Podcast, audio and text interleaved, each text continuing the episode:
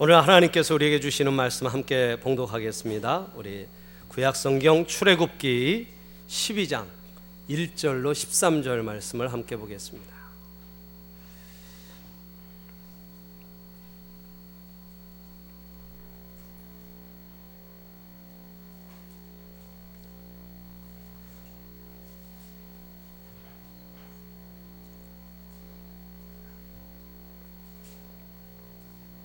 1절로 13절까지 교독하겠습니다.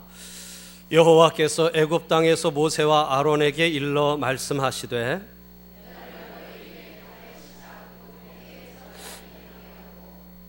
너희는 이스라엘 온 회중에게 말하여 이르라 이달 열흘에 너희 각자가 어린 양을 취할지니 각 가족대로 그 식구를 위하여 어린 양을 취하되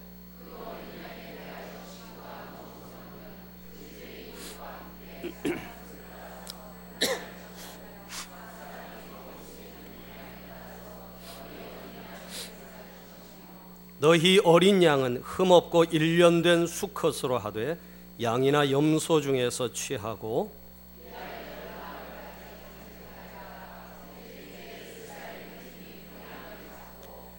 그 피를 양을 먹을 집 좌우 문설주와 인방에 바르고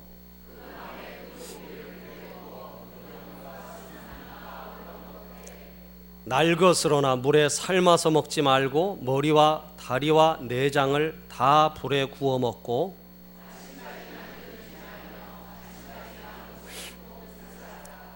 너희는 그것을 이렇게 먹을지니 허리에 띠를 띠고 발에 신을 신고 손에 지팡이를 잡고 급히 먹으라. 이것이 여호와의 유월절이니라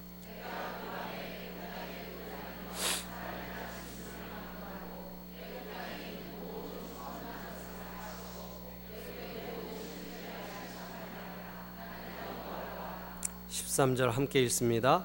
내가 애굽 땅을 칠 때에 그 피가 너희가 사는 집에 있어서 너희를 위하여 표적이 될지라 내가 피를 볼 때에 너희를 넘어가리니 재앙이 너희에게 내려 멸하지 아니하리라 아멘. 우리 이 시간 말씀 나누기 전에 우리 함께 하나님 앞에 찬양 한 곡 드리고 함께 말씀 나누겠습니다. 우리 찬송가 265장 주 십자가를 지심으로 우리 함께 찬양하겠습니다. 찬양하실 때 우리 힘차게 박수하면서 찬양 올려드리겠습니다.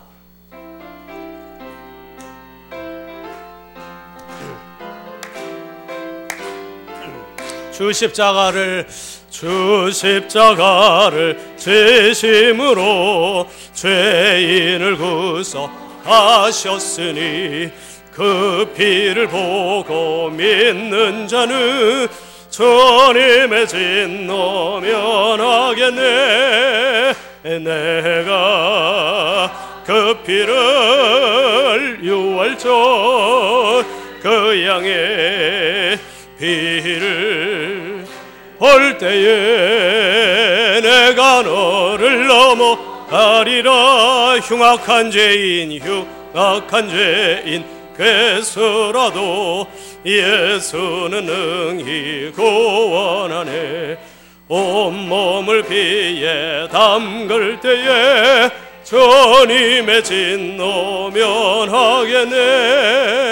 내가 그 피를 유월절 그 양의 피를 볼 때에 내가 널 넘어서 가리라. 심판할 때에 심판할 때에 모든 백성 행한 일대로 본받네. 주님의 피로 죄 씻으며 주님의 진노 면하겠네.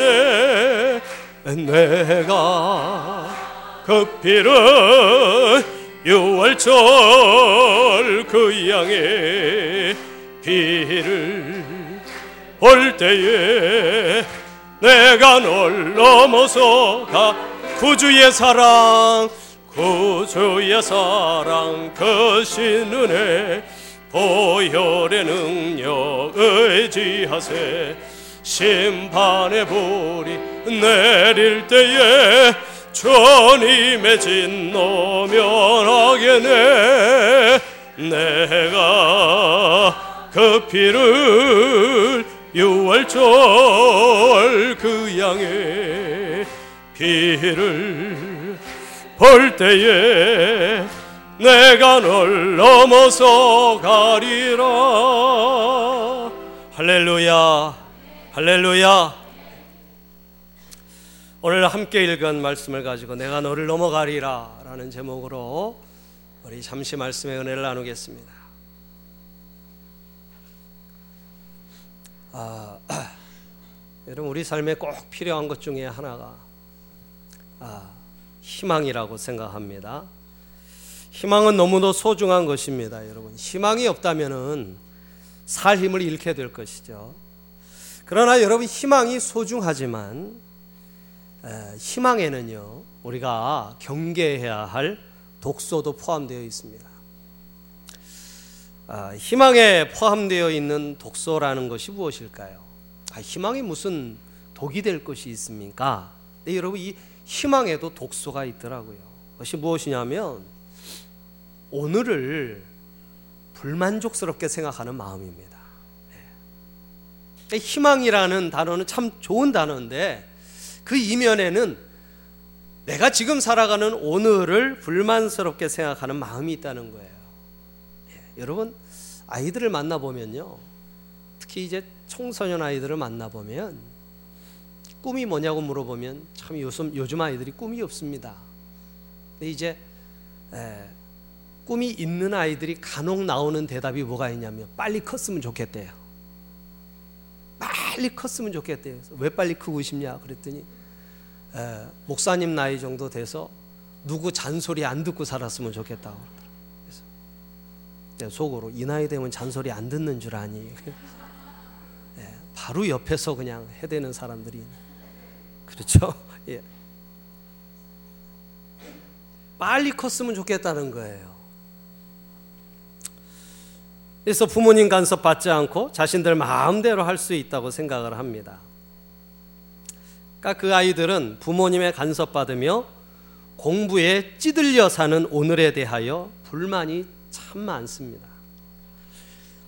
그러나 여러분 그 아이들은요 한 발 앞서서 이미 어른이 된 많은 사람들이 그 아이들처럼만 될 수 있다면 하는 마음으로 그 아이들을 부러워하는 마음을 몰라요.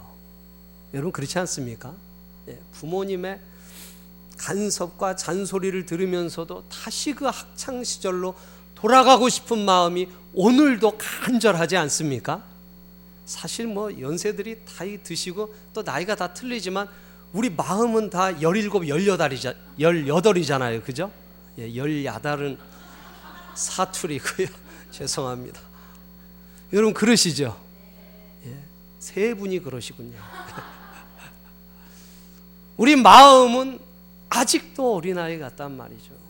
어느새 나이가 들어서 이렇게 어렸을 때를 그리워하는, 그리워할 수밖에 없는 입장이 됐지만 그 아이 때가 얼마나 부러운지 모르겠어요. 아이들은 막 17, 18에 절망하고요. 저는요, 중학교 1학년짜리 전도하려고 만났는데 저한테 그러더라고요. 목사님, 저는 공부 포기했어요.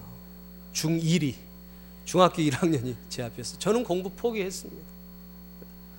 아, 속이 터지는 얘기죠. 그렇죠. 중1 때 뭐를 다시 시작해도 뭐든지 다 이룰 수 있는 나이인데 공부를 포기했대요. 예.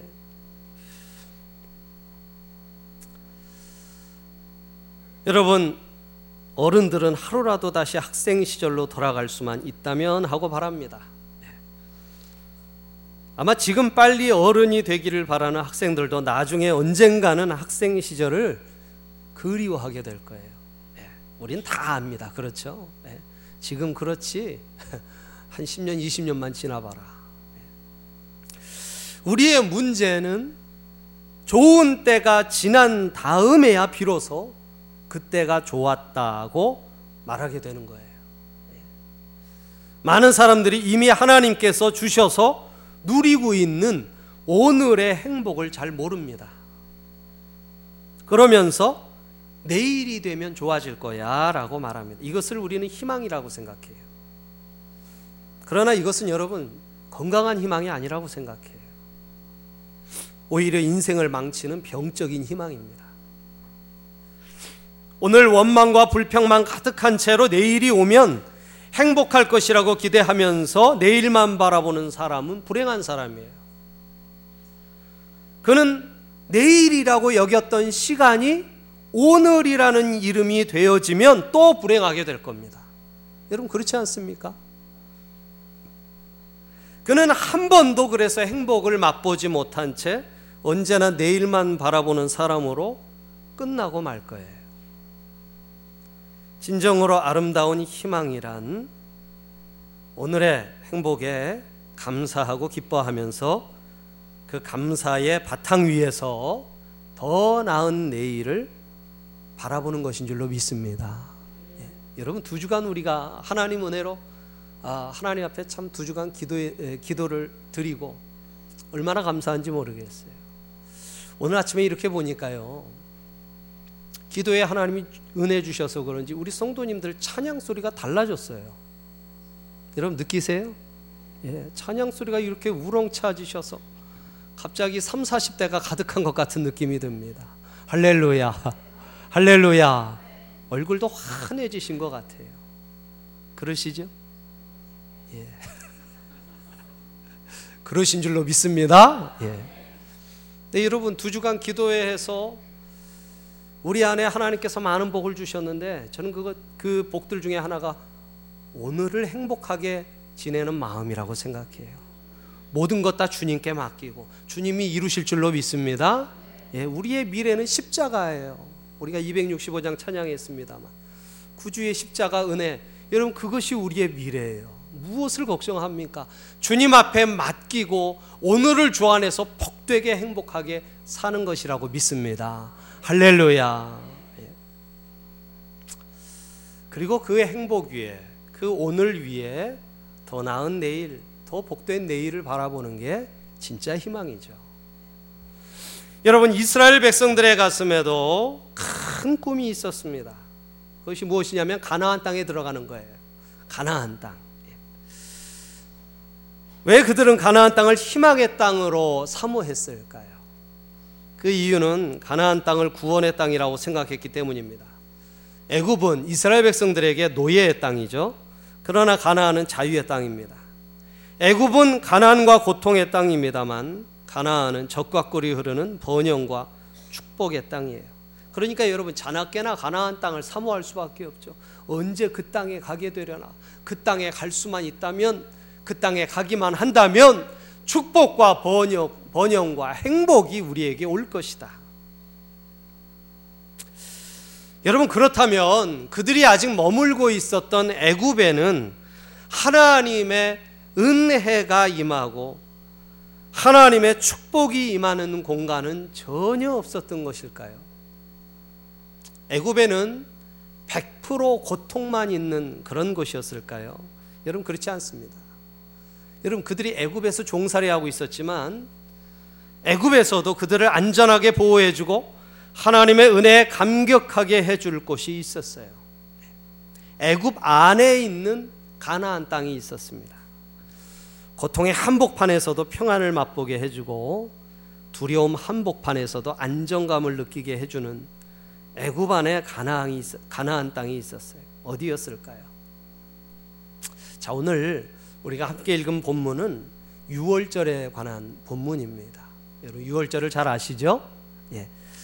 아, 이 모세가 이스라엘 백성들을 애굽에서 구출해 내려고 바로 왕을 만나서 설득했습니다. 말을 안 들었어요. 그래서 몇 가지 재앙이 내렸죠? 열 가지. 예. 열 가지. 어떤 재앙입니까? 모르셔도 됩니다. 예. 성경에 다 나와 있습니다. 예. 네, 여러분. 열 가지 다 우리가 기억은 못 하는데 마지막 재앙은 기억해요. 그렇죠? 마지막 재앙이 뭐예요? 그렇습니다. 애굽 안에 모든 장자들을 하나님께서 거두어 가시는 너무나 무서운 그런 재앙이었어요. 하나님께서 차례차례 열 가지 재앙을 내리셨지만 이 바로의 마음이 굳어 있어서 하나님의 경고를 받아들이지 못했습니다. 그래서 마지막으로 무서운 재앙을 내리셨어요. 아, 마다들을 치시는 재앙이었습니다. 예. 그 밤에 예, 6월절 밤에 바로 왕의 아들부터 시작해서 애굽의 모든 가정에 무서운 죽음의 재앙이 임했어요. 그 밤중에 온 애굽 사람들이 자다 말고 일어나 죽은 자식을 품에 안고 땅을 치며 통곡해야 했습니다. 하나님을 끝까지 대항한 결과는요.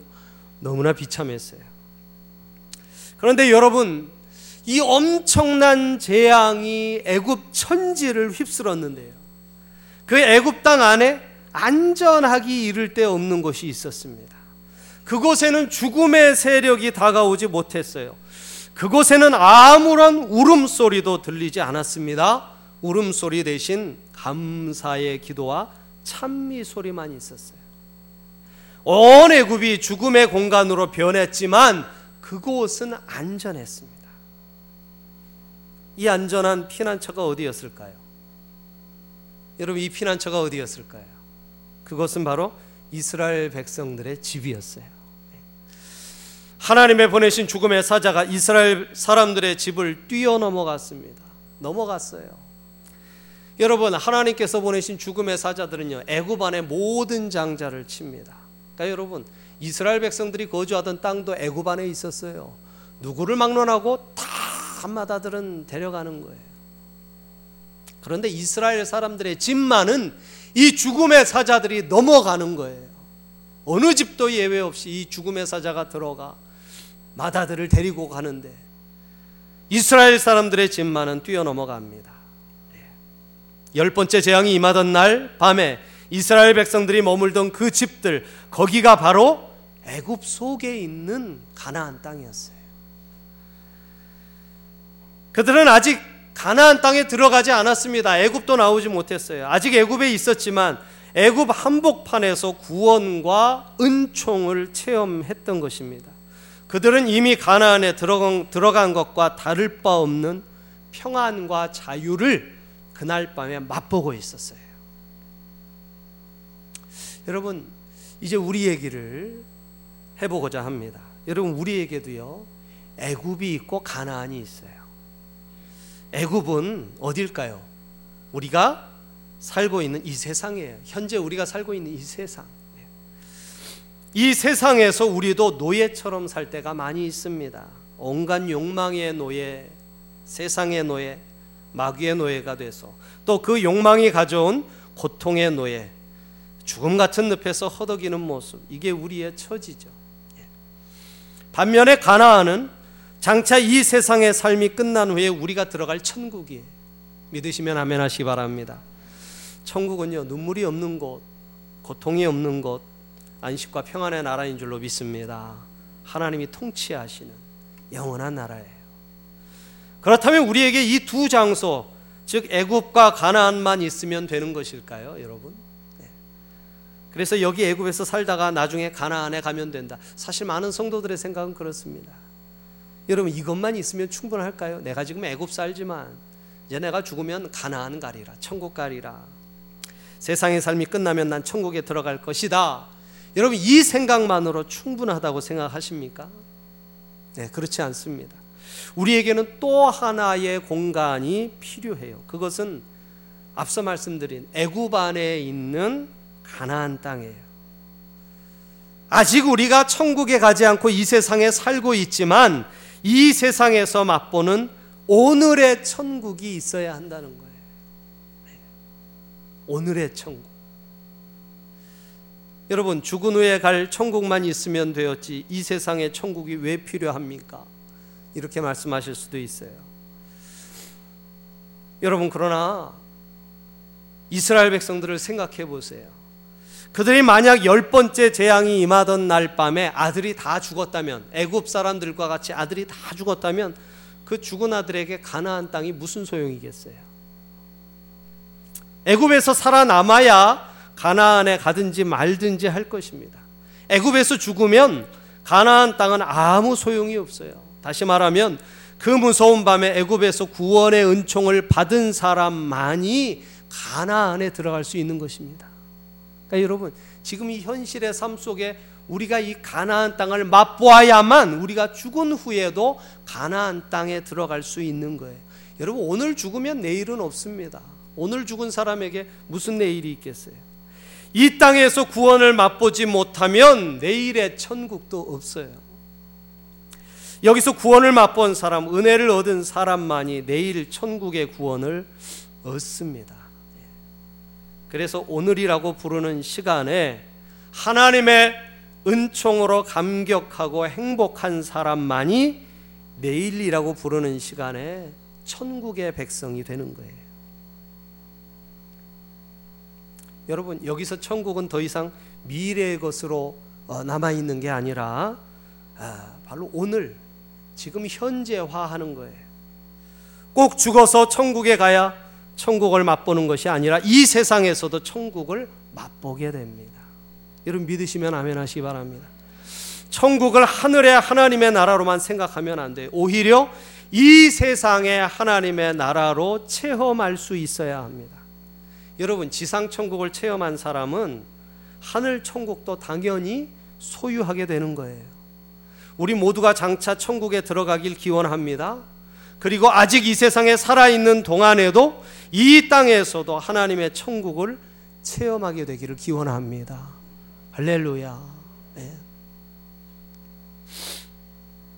여러분 이제 정말 중요한 문제를 생각해 보려고 그래요. 그렇다면 이 고통 많은 세상 한복판에 어떻게 은총의 땅, 가나안 땅을 만들어 갈 수 있는가 하는 것입니다.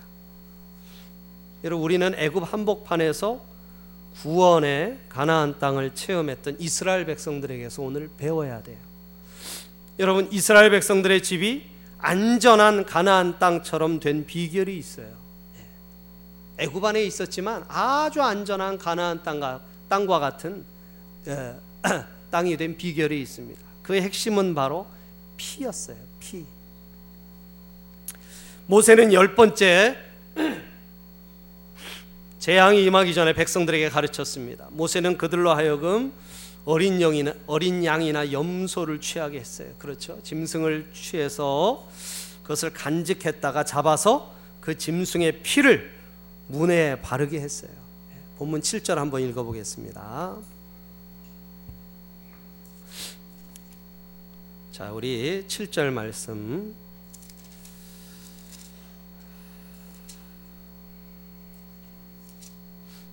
함께 읽습니다. 시작. 그 피를 양을 먹을 집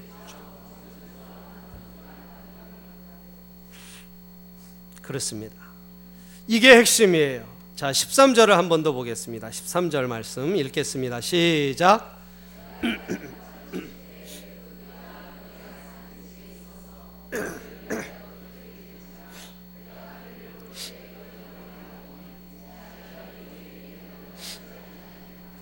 아멘. 백성들은 모세의 가르침에 순종하여 피를 발랐어요.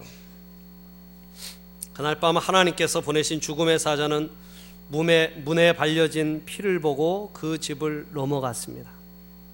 여러분 그러니까 예, 이 문설주와 임방은요 쉬운 말로 하면 대문이에요. 집 대문에다가 이 양의 피를 발랐다는 것입니다. 그래서 죽음의 사자가 아, 집집마다 찾아가서 마다들을 취하려고 할 때 그 대문에 피를 바른 집만은 보고서 그냥 넘어갔다는 거예요. 그래서 이스라엘 백성들의 집은 안전한 구원의 피난처가 되었습니다. 여러분, 피를 발려진 집은 안전합니다. 여러분, 이것이 바로 오늘 말씀을 통해 배우는 영적인 교훈이에요. 피를 발려진 집. 이스라엘 백성들이 죽음의 밤을 기쁨의 밤으로 통과할 수 있었던 비결은 바로 여기에 있습니다. 그들의 집이 어마어마한 저택이기 때문에 안전했던 게 아니에요. 무슨 대리석으로 튼튼하게 지어서 안전한 게 아니었습니다. 여러분 노예들의 집이 오죽하겠어요. 노예들의 집 초라하고 보잘것 없었을 것입니다. 그러나 그 집에 구원이 있었던 것은 거기 피가 발라져 있었기 때문이에요. 문에 발려진 피는 그 집안에 사는 사람들이 하나님의 백성임을 보여주는 표시였습니다. 그 피는 어떤 경비병보다 강한 경비병이 되어서 이스라엘 집에 들어오는 죽음과 고통의 세력을 막아내었습니다. 여러분 지금도 동일합니다. 지금도 그 피가 발려진 예, 그 집마다 어떠한 죽음과 저주와 고통의 세력도 막아내는 능력이 거기에 있는 줄로 믿습니다. 성도 여러분, 우리도 지금 우리가 사순절을 지내고 있습니다. 다음 주는 우리가 종료주일로, 그 다음 주일은 부활주일로 지나는, 지나는데요. 우리도 이 기간 동안 다시 한번 예수 그리스도의 피를 바르게 되기를 원합니다. 네. 우리 인생과 가정에 피를 바르기를 원합니다. 네. 여러분 그렇다면 우리가 발라야 할 피는 어떤 피입니까?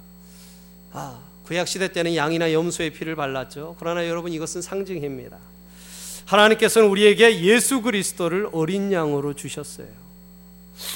예수님은 우리의 어린 양이십니다. 그래서 요한복음 1장 29절에 이렇게 말씀해요.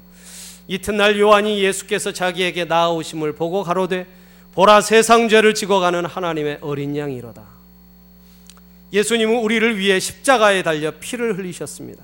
그 보배로운 피가 우리를 구원해요. 믿으시면 아멘 하시기 바랍니다. 우리는 그 피로 구원을 받습니다. 우리 인생에 예수 그리스도의 피를 바를 때 사단이 우리를 넘보지 못할 거예요. 그래서 여러분 우리가 오늘 찬송가 265장 함께 찬양했는데요. 구주의 사랑 크신 은혜 보혈의 능력 의지하세 심판의 불이 내릴 때에 주의 진노를 면하겠네. 내가 그 피를 유월절 그 양의 피를 볼 때에 내가 너를 넘어가리라. 사랑하는 여러분, 예수님의 보혈을 의지하시기를 축복합니다.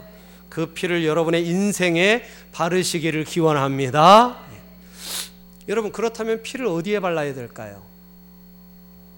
어디에 피를 발라야 합니까? 여러분, 이스라엘 백성들은 문설주와 임방에 발랐습니다. 예. 우리도 집 문에다 바를까요? 새빨간 피를 발라놓으면 아마 난리가 날 거예요. 그죠? 예. 여러분, 대문에 발랐다는 게 무슨 뜻일까요? 예, 누구나 보기에 가장 잘 보이고 가장 먼저 보는 곳에 피를 발랐다는 얘기입니다. 여러분, 이스라엘 백성들은요, 안방 구석에 바르지 않았어요. 장롱 뒤에다 바르지 않았습니다. 컴컴한 지하실에 잘 보이지 않는 곳에 바른 게 아닙니다. 피는 가장 잘 보이는 것에 발라야 한다는 거예요. 출입문은 가장 눈에 잘 띄는 것이죠. 이제 우리도 인생에서 가장 잘 보이는 곳에 예수 그리스도의 피를 발라야 합니다. 인생의 전면에 예수님을 모셔야 해요. 믿으시면 아멘 하시 바랍니다. 우리 삶의 가장 중요한 곳, 가장 잘 보이는 곳에 예수님의 표시를 해야 돼요. 여러분 숨어서 몰래 믿는 태도를 버려야 합니다. 누가 보아도 우리가 예수님의 사람이라는 것을 금방 알게 해야 해요. 예수 그리스도의 사람이라는 것을 자랑해야 합니다. 당당히 증거해야 돼요. 예수 그리스도가 여러분의 인생에 가정의 문패처럼 붙게 되기를 기원합니다. 예. 그리고 여러분 오늘 본 말씀에 정말로 중요한 말씀은요. 절대로 집 밖으로 나가면 안 된다는 거예요. 절대로 집 밖으로 나가면 안 된다. 집 밖으로 나가면 어떻게 됩니까? 네, 목숨을 잃어요. 죽음의 사자들이 돌아다니고 있어요. 자, 오늘 22절 말씀 함께 읽겠습니다. 22절. 자, 우리가 13절까지 읽었는데 22절 말씀 함께 읽겠습니다. 시작.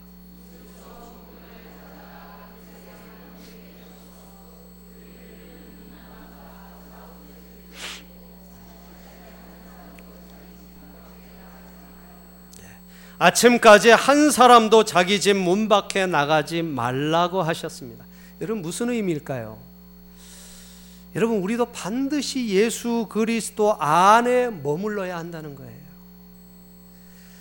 고통의 밤이 지나고 밝은 새벽이 올 때까지 이 세상에서의 우리의 인생이 끝날 때까지 우리는 절대로 한순간도 예수님 밖으로 나가면 안 된다는 것입니다. 사랑하는 성도 여러분, 절대로 한눈 팔지 마시기를 바랍니다. 예.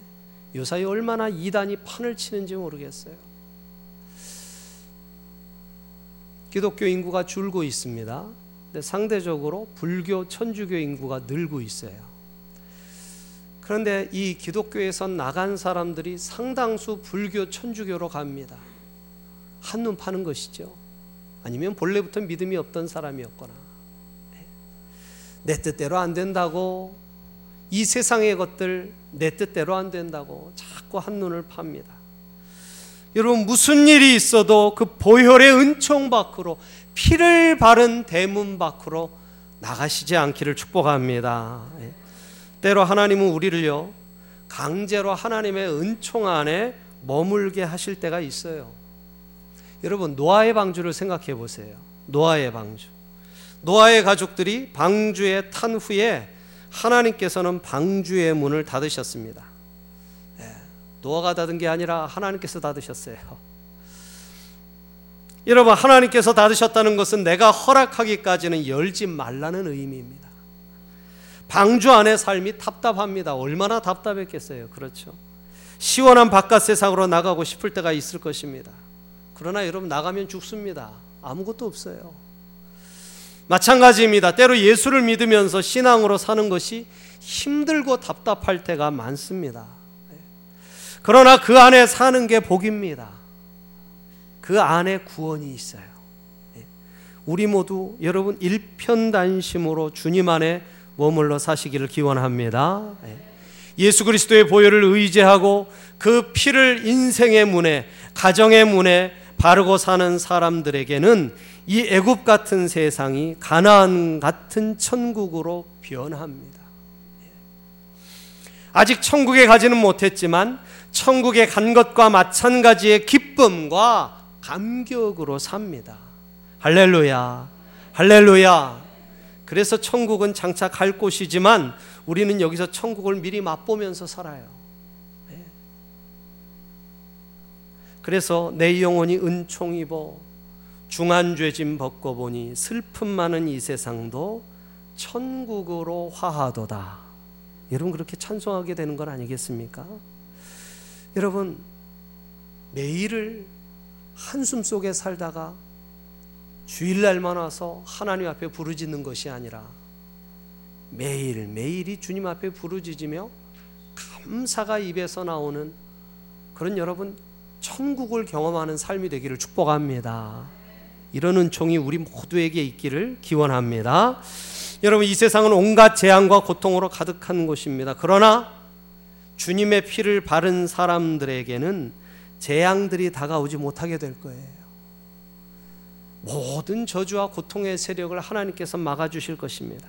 여러분 이게 놀라운 바, 이게 놀라운 복이죠. 이 세상에서 천국을 미리 맛보는 사람들이 받은 구원의 은총 하나님의 보호하심에 대해서 시편 91편에서 말하고 있습니다. 자, 우리 마지막으로 시편 91편 우리 함께 좀 읽고 오늘 말씀을 마치겠습니다. 자, 우리 시편 91편을 함께 보겠습니다.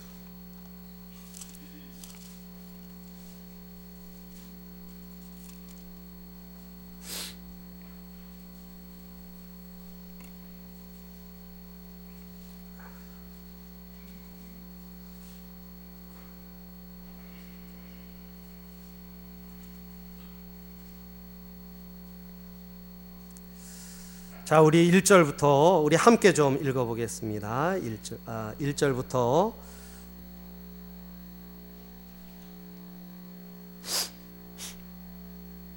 네, 1절부터 함께 읽어 보겠습니다. 시작.